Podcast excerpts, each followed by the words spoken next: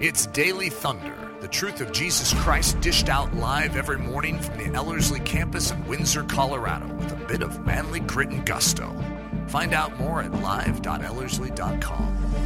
Now, here's Eric Ludy. I'm going to start a new series here. I've been, uh, over the past couple weeks, we went through a, a, series on prayer, and then we, we went through a series on. Uh, purity, uh, standing for purity last week. And I don't know how long this one's going to last, but it could last the rest of, uh, at least the rest of your semester, those of you that are here for a, a training.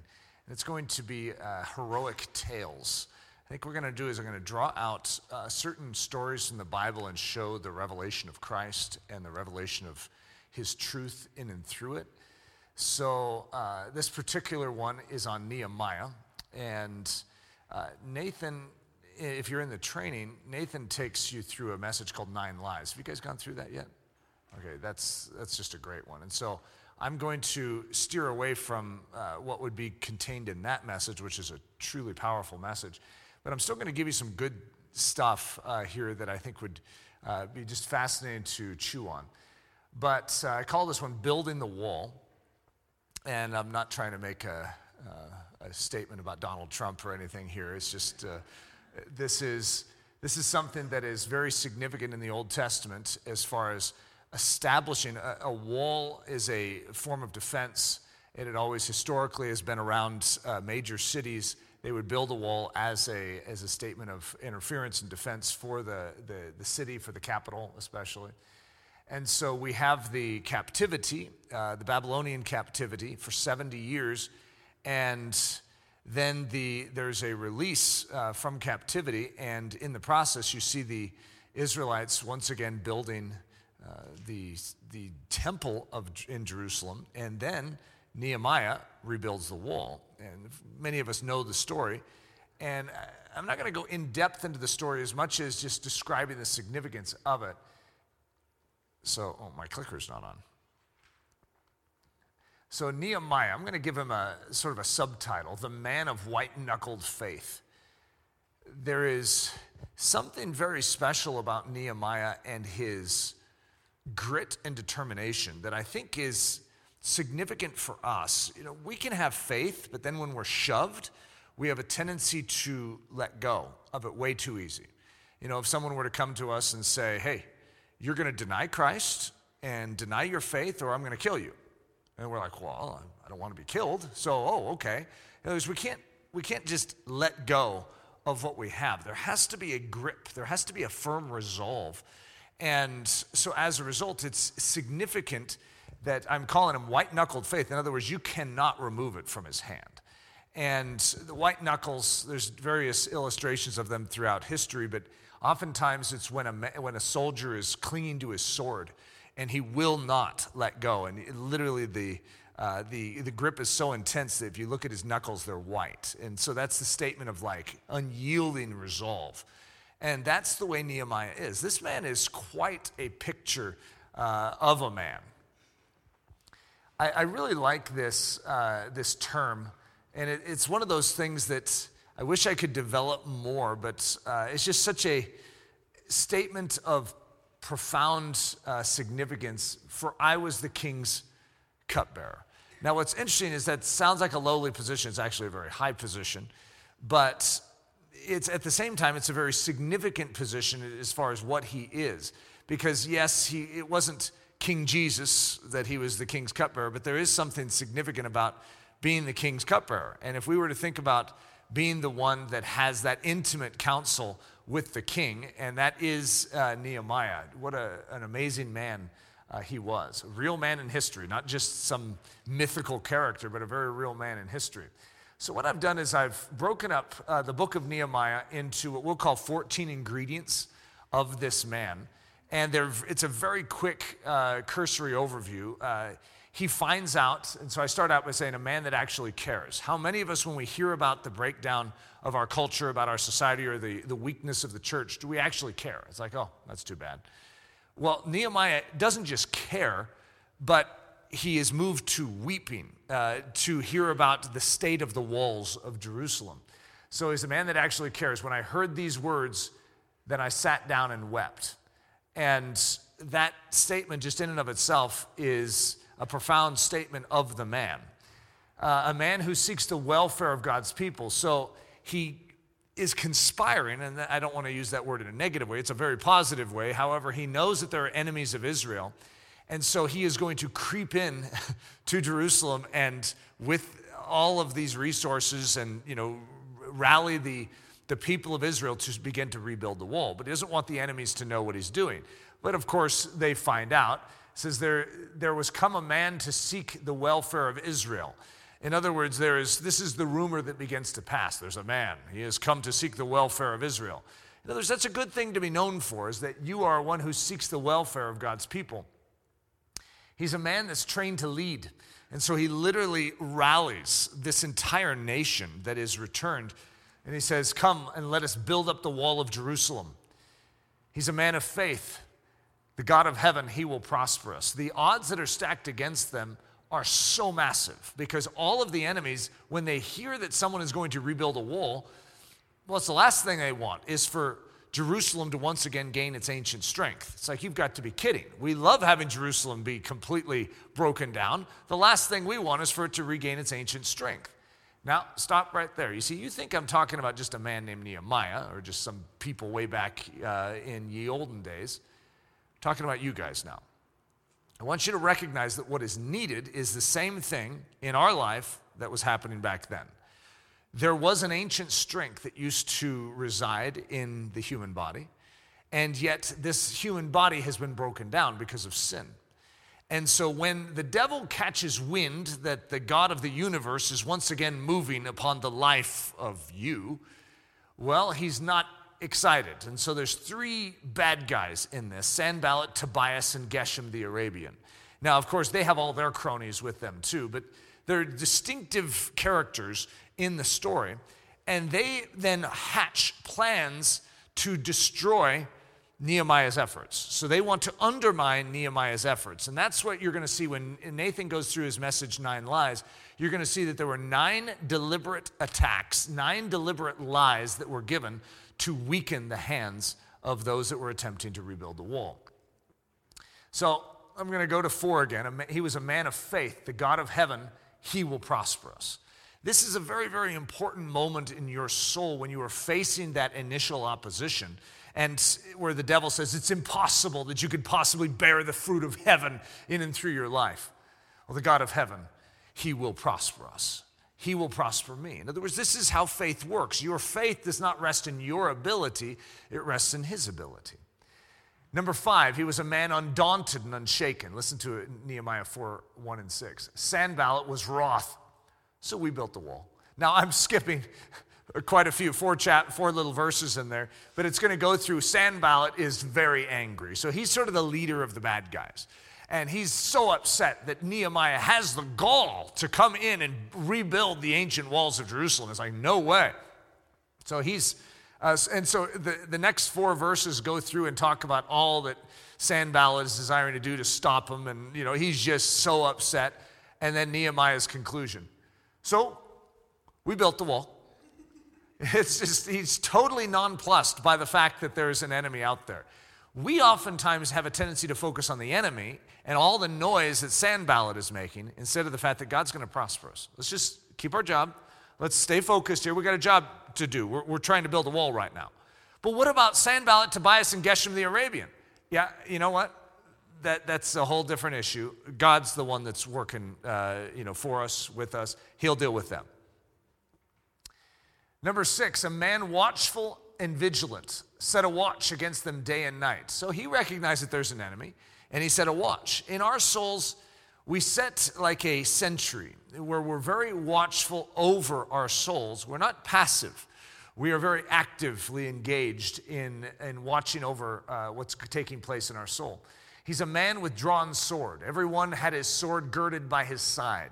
And so he trained his people that even though they have an enemy, they have, a work, they have work to do. So don't just focus on the enemy. However, you do tend to the enemy. And so they had a sword in one hand and they had a trowel in the other. And so they were constantly building the wall, yet they had their swords girded to their side.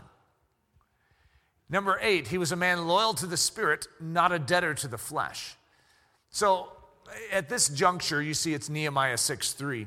At this juncture, they have they're trying about everything. They're throwing the kitchen sink at Nehemiah to try and stop him.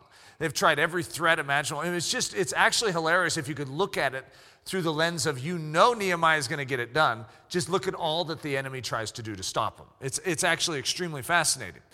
And so in this situation, they are trying to get him away from this work. It's like, come visit us over here, try and this, do this. And his simple statement, I'm doing a great work so that I cannot come down. No, I cannot come to you. No, I cannot visit you. No, we cannot talk. I'm doing something very, very important here. See, they know he's doing something very, very important and they want to get him distracted from it. The enemy wants to get you off your game too. You're doing something very significant right now even this, for those of you that are here for a semester, you're doing something very important. Yet the devil wants to distract you with all sorts of little nonsensical things along the way. He's a man, number nine, he's a man after his king's glory.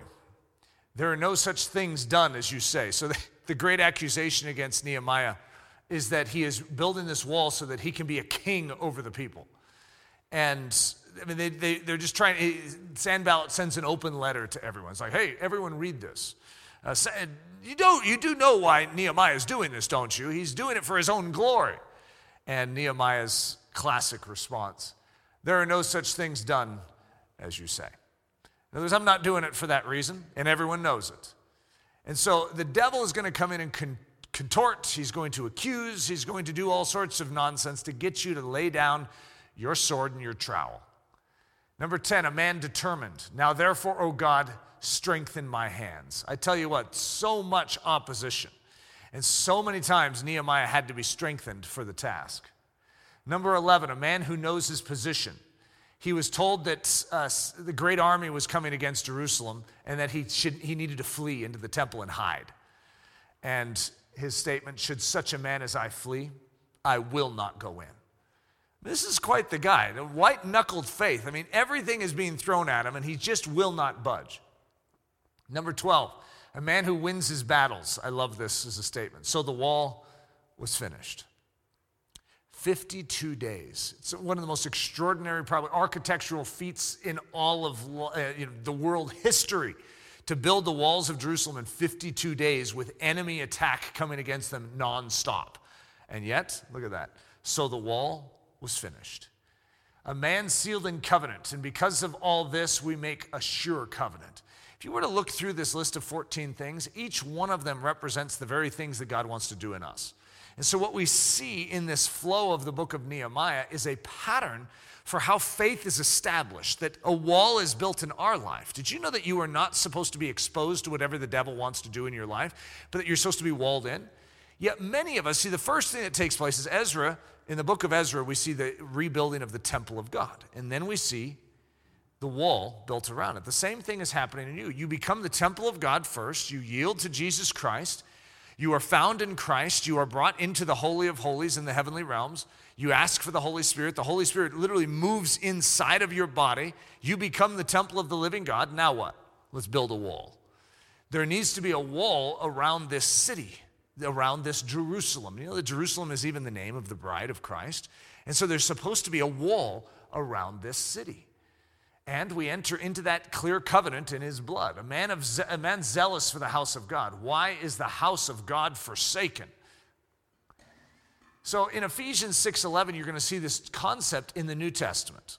Okay? When we hear about putting on the full armor of God, we don't oftentimes think Nehemiah because we're thinking, well, a man dressed in armor is different than a city dressed in a wall. And yet it's the same concept it's the protection of God's people. And so God has given us a protection. It's different than a stone upon stone wall, it's actually a spiritual barrier. And God desires us to be clothed in it. So put on the whole armor of God that you may be able to stand against the wiles of the devil. And there's no greater enunciation of what is taking place in the book of Nehemiah than the wiles of the devil. Sanballat, Tobias, and Geshem the Arabian, they have the wiles of the devil. And it's interesting because the very things that they did to try and stop Nehemiah are the very same things that the, that the devil does to try and stop you. They're, they're an exact replica of it, which is amazing because you see in the book of Nehemiah the entire battle plan of the enemy exposed. I really like this word, panoplia. It's really interesting. You know how I've said that I like words and there's words that I don't like uh, in the Hebrew and Greek? And but this one, panoplia, which is where we get the word panoply, and uh, it means pos is entire, all, whole, or complete, and then hoplon is armor. So this word means the complete armor. So it's a, it's a word that was described for battle that, you know, it's not just a piece of armor where you have like a belt or you have a shield or you have a breastplate. You have the whole thing. And so what is being commanded by Paul is to put on the panoplia, put on the whole thing. Don't put on just pieces of it, put on the whole thing. Because if you just built part of a wall, how good is that going to be and how effective is that going to be for defending a city? A part of a wall. That doesn't make any sense. You have to have the complete wall. You need the panoplia actually to be in place for the protection. And so that's actually the word that is used in the Greek is the complete or the whole armor. I don't know if, if any of you have ever read William Gurnall's The Christian in Complete Armor. Highly recommended. It's very good book. Uh, but that's the concept the Christian in the panoplia. The heavenly entrustment. So, if you were to look at it this way, you have been given all the armor. We know that, okay? That's what it says in Ephesians 6. So we're supposed to put it on. Now, that armor is Christ. It's not just an armor. You know, we, when we were growing up in Sunday school, we get these plastic things and we you know, clothe ourselves in armor and and we feel all good about it. However, we oftentimes miss the fact that this is a spiritual armor. This is a spiritual barrier that is being built in our life and that we need to wear it. And so that's exactly what we do. When I, when I ask you your position, you say, I'm in Christ. That's the same concept. That's why we put on Christ daily in that sense. We are uh, truly in the depths of our soul recognizing by faith the fact that we have everything that we need. We have the entire panoplia to defend against the enemy. And so we've been given precisely what we need. I'm calling that the heavenly entrustment. Nehemiah was supplied with everything needed to build that wall, which is an extraordinary statement. Yes, he had an enemy. Yes, there were wiles of the evil one coming against him, but he finished the work.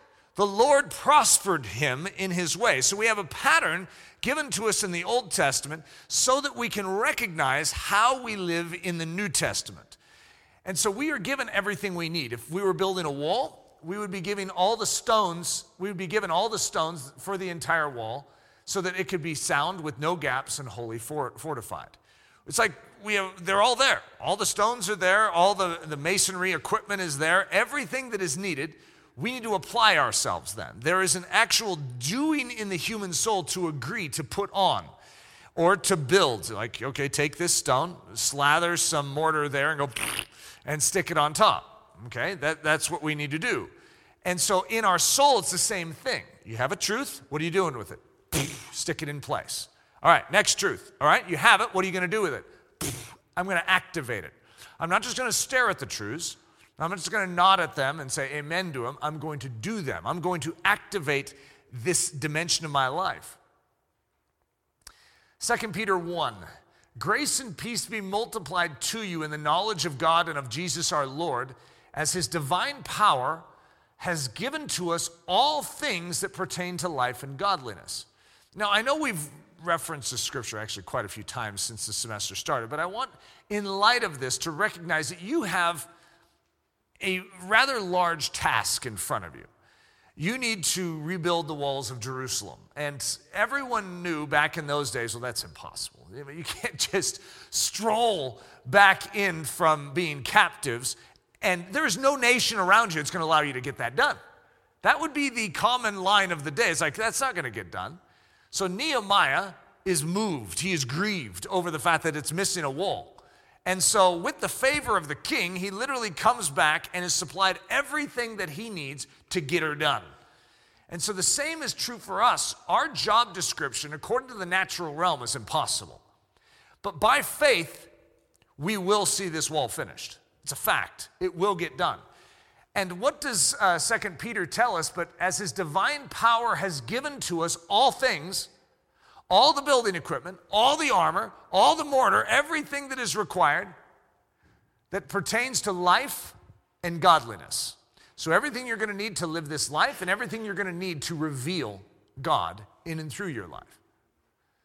Through the knowledge of Him who called us by glory and virtue, by which have been given to us exceedingly great and precious promises, that through these you may be partakers of the divine nature, having escaped the corruption that is in the world through lust.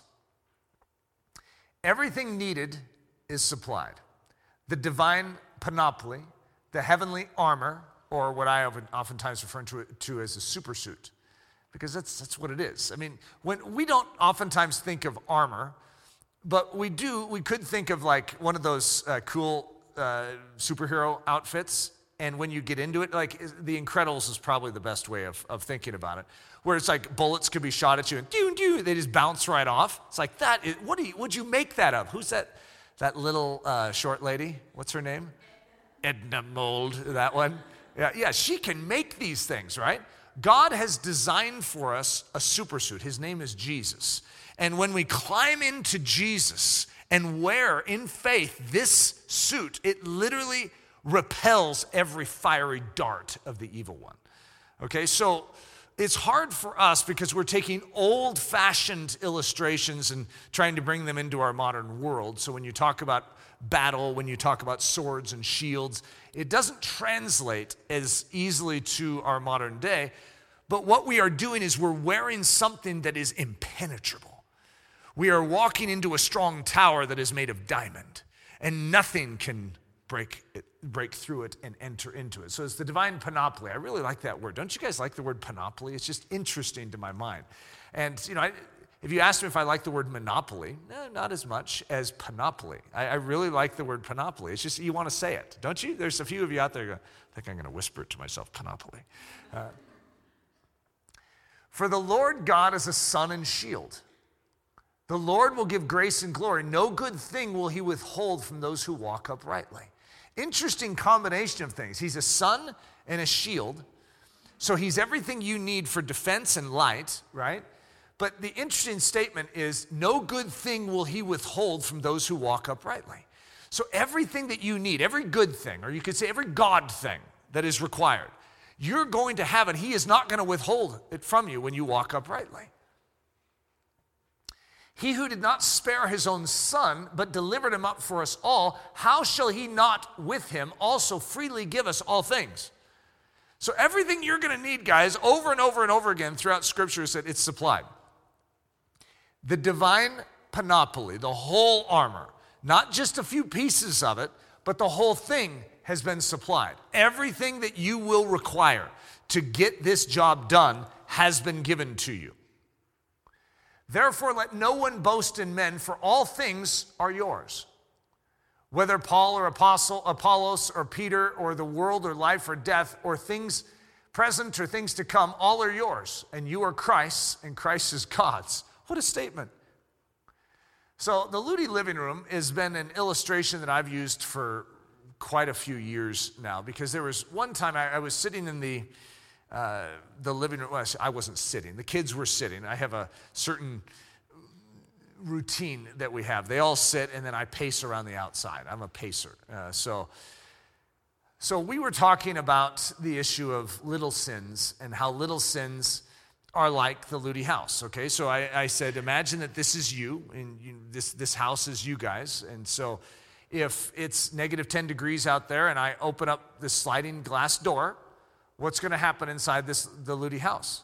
Well, that negative 10, which is outside, is going to get inside here. And if we leave it open all night, it's going to be very, very cold in the Ludy house, and there's going to be a snowdrift in here. Okay, so how did that snowdrift get inside the Ludy house? Because we didn't want the snowdrift in this Ludy house. It's because of a little sin that was left undone and left unrepaired. In other words, when the Holy Spirit convicts you and you feel the chill, it's like, whoa, whoa what's that? Uh, door is open or window is cracked. Okay, I'm like a detector. When it's during the winter, I walk out. And it's like, whoa, whoa, whoa, we got a draft. We got a draft. And I can literally go right up to that draft and figure out where it's from. Well, that's how the human soul works. You got a draft. Hey, what's going on here? The more sensitive you are, the more you get familiar with 70 degrees all the time, the more you begin to sense, whoa, whoa, whoa, whoa, it's getting cold in here. What's going on? And so, what do you do? If, if you were a wise housekeeper and you saw that you had a window cracked and it was negative 10 degrees outside, what would you do? Slam it shut, lock it. Okay, and then you could even tell your kids, guys, we are not opening up windows during the winter. Okay, that could be an, an additional bonus feature to your, uh, to your actions. However, if this is your own human soul, you don't have any kids to yell at. Right, it's just you. And you would close it because if you don't, outside influence is coming in. This is how the devil works. So we need to recognize that though we have been given a house, we are the house of God, we are the temple of God that we have the propensity to agree with the devil. We still have the propensity to compromise. And when we do, it's like opening windows or doors. And when we do, outside temperatures get inside. Outside influences, like say it's smoky. Well, it's not smoky in the house, but it's smoky out there and like comes in through the window. And then, oh, great, now it's smoky in here. In other words, outside elements that have no business being in your soul creep in. So, what do you do? Close them.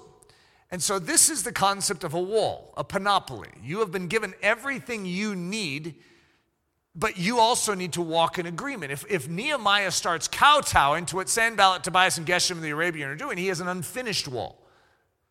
So, the sliding door and the bowl of peanuts. It's, the bowl of peanuts is a. Uh, I, we had a we have a coffee table in the middle, and so I, I said, guys, imagine that uh, you're so hungry, and I, have daddy's supplied this, this bowl of peanuts in the middle, and it's full of protein packed peanuts. And they're yours. And I, I even tell you that. It, it wouldn't make any sense for you to not eat them if I said, no, they're yours. Unlimited amounts. They're, they're healthy for you because they, they need protein, right, to build strong muscles. And of course, none of my kids have protein allergy, or I'm sorry, peanut allergies. That would be terrible uh, if they did, but uh, they don't. And so they, they can have unlimited amounts and they can take as much as they want. It's like a bottomless bowl. It's sort of like Mary Poppins, uh, what was that, carpet bag where she can reach in and just grab. And that's the way this bowl is. It's unlimited. And this is the way God's grace is for us. Everything that we need is, has been given to us, and He's given us doors and windows in this life, and they're choices. The enemy's going to come and knock. He's going to try and get us to compromise. But as we agree with God, we have everything we need for this life. As we walk uprightly, He supplies us everything we need. That bowl of peanuts in the middle, this is incredible. Everything you need, that's grace right there. And if you desire it, you have it. Many of us know that there's peanuts there and we starve. We're like so close. We're like, don't you have a bowl of peanuts in front of you? Yes, it's true, I do. Well, then why don't you eat it? In other words, to engage in the life of God, the grace of God is very, very important. And there's a process. If you want to eat a peanut, you have to, you know, break it open and get those little gems out and then throw them in your mouth. And I know it's hard, but you have to chew them. And then you have to swallow them.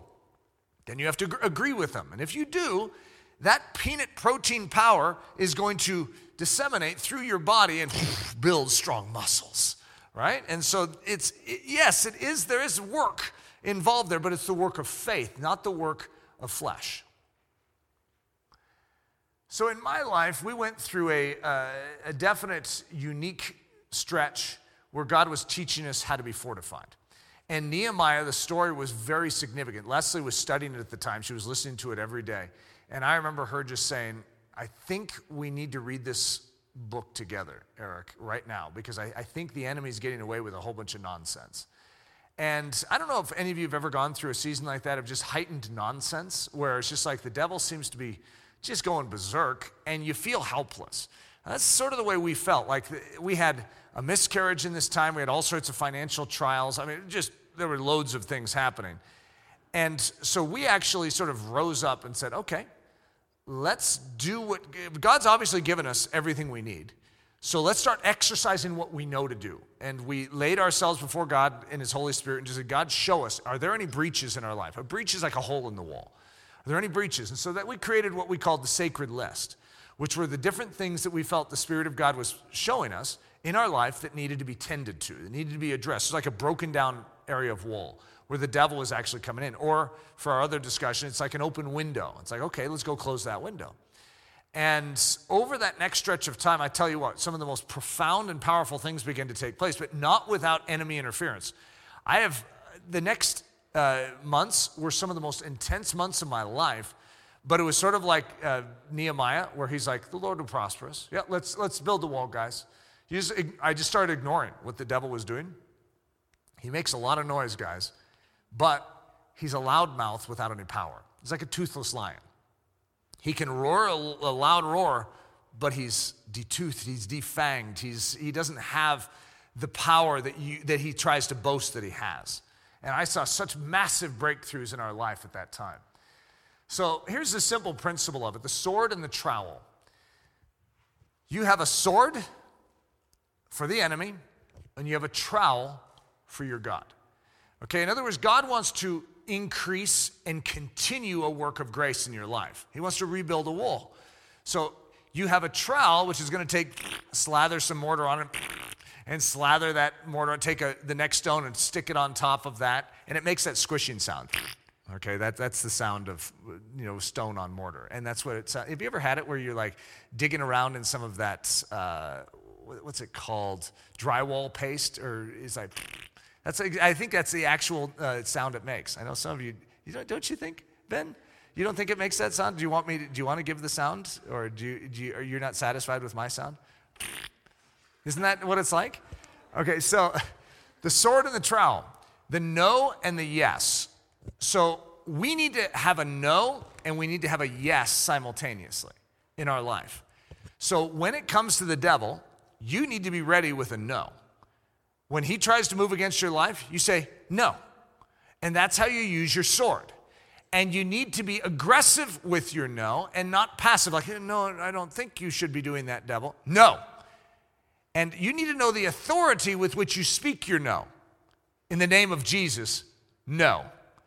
So I began to develop, and I think I told you guys this, I don't know, somewhere in the last couple weeks, but I developed a, a sort it looked like a tick, I think, from the outside. I'd be like, no, no, no, and it was like a, a baseball player hitting a, hitting a ball. It was like, no, no. And I'd like swing my no and just knock that ball out of the park. No, you are not doing that anymore. No.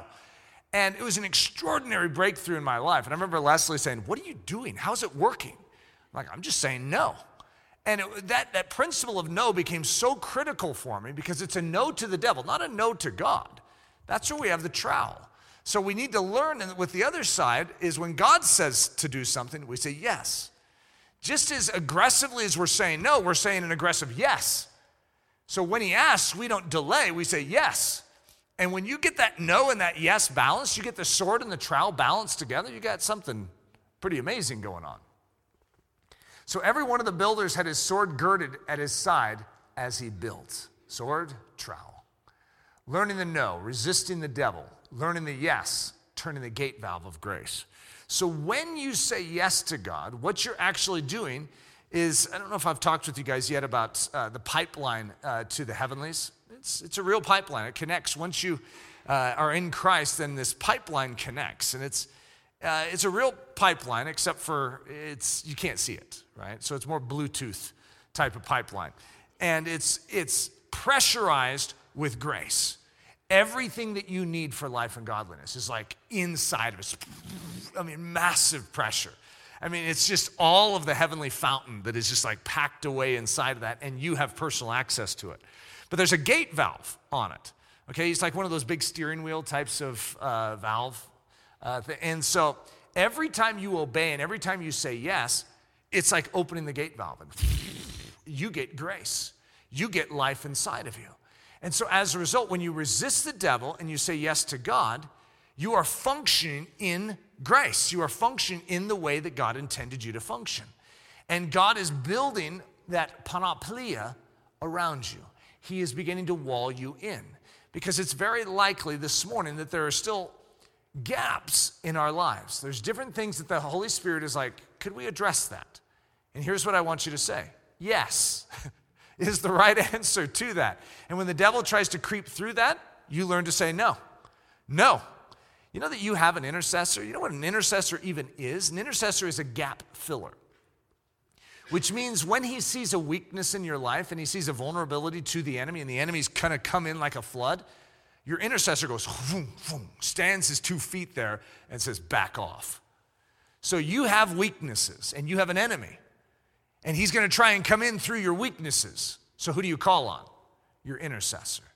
The way that you do that is by putting on your supersuit, by putting on Jesus. By that's a wall around you. So though you are in disrepair, though you are weak and your personal wall is vulnerable, his isn't. And so when you clothe yourself in him by faith, it's holding up a shield and pushing back an enemy, and it repels all the fiery darts of the evil one. So, this is the pattern as seen in and through the life of Nehemiah, as revealed in and through the writings of Paul, as seen throughout Christian history. We have been given everything that we need for life and godliness. Our job is to believe, is to clothe ourselves in it, is to do the work of faith to see that panoplia exercised and put into place. All right? Father, I ask that you would exercise us today, that you would show us by your Holy Spirit if there's any vulnerability or weak vulnerability points or weak points in us that need to be shored up by your Holy Spirit. And I pray that you would once again prove to be our intercessor as you have throughout our life. Lord, that you would save us to the uttermost. Lord, we need a Savior. We need that clothing. There is no point along this journey when we can do this alone without you. And so, Lord, we submit to you with expectation. It's in the precious name we pray. Amen. Daily Thunder is a production of Ellerslie Discipleship Training and the Bravehearted Media Group. At Ellerslie, we are laboring to rouse the Church of Jesus Christ out of its lethargy and see it once again gain the stride of the Spirit emboldened and Daily Thunder video stream can be watched live daily at 8:15 a.m. Mountain Time, Monday through Saturday, and 7:15 a.m. on Sunday mornings. Join us at live.ellerslie.com. Please consider booking a stopover at the lovely Ellerslie campus at the foot of the majestic Rocky Mountains for one day, one week, one semester, or for an entire season. We hope to see you someday soon, live and in person. Thanks for listening.